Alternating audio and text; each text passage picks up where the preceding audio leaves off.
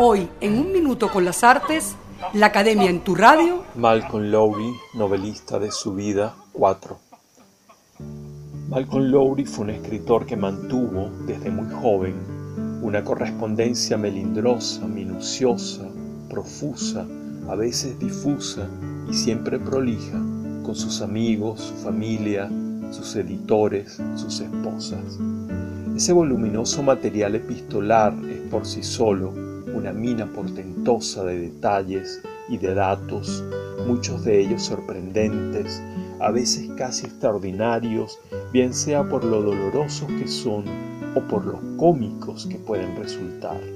Y no obstante, esa rica memoria personal acumulada en misivas que son a la vez, y como no, autorretratos, se ve enriquecida, refinada y afinada por otras fuentes no menos sustantivas y sustanciosas. Todos los numerosos y generosos testimonios y recuerdos proporcionados por todos aquellos que convivieron de algún modo con él y padecieron y disfrutaron de sus delirios, de sus farsas, de sus quejas, de sus intemperancias y de sus ironías, son ahora material inapreciable para el biógrafo. Gordon Bowker echa mano de todo este cúmulo de información para elaborar un inteligente y persuasivo relato sobre la vida y la obra de Malcolm Lowry.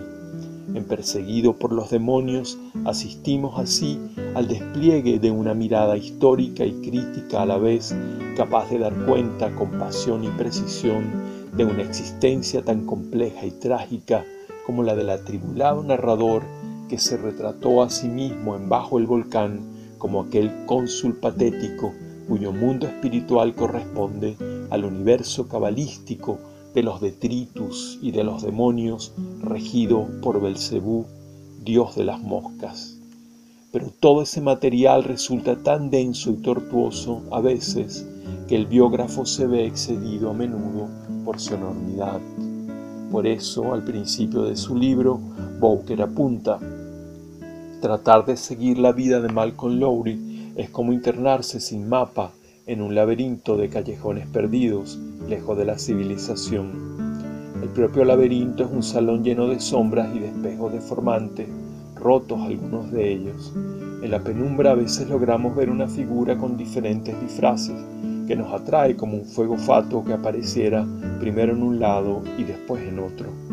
La búsqueda se vuelve más confusa todavía por la intervención de otras que van en dirección opuesta y ofrecen consejos contradictorios sobre el camino que se debe tomar. Danza alegre, a veces agotadora, pero siempre estimulante. En efecto, tan estimulante ha sido para él esa danza laberíntica que su biografía es, sin duda, un excelente mapa para orientarse en el vasto dédalo de la vida de Lowry.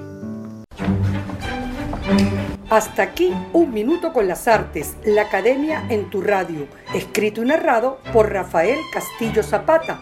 En la producción, Valentina Graciani. En la grabación, edición y montaje, Nelson Rojas y Raúl Sánchez.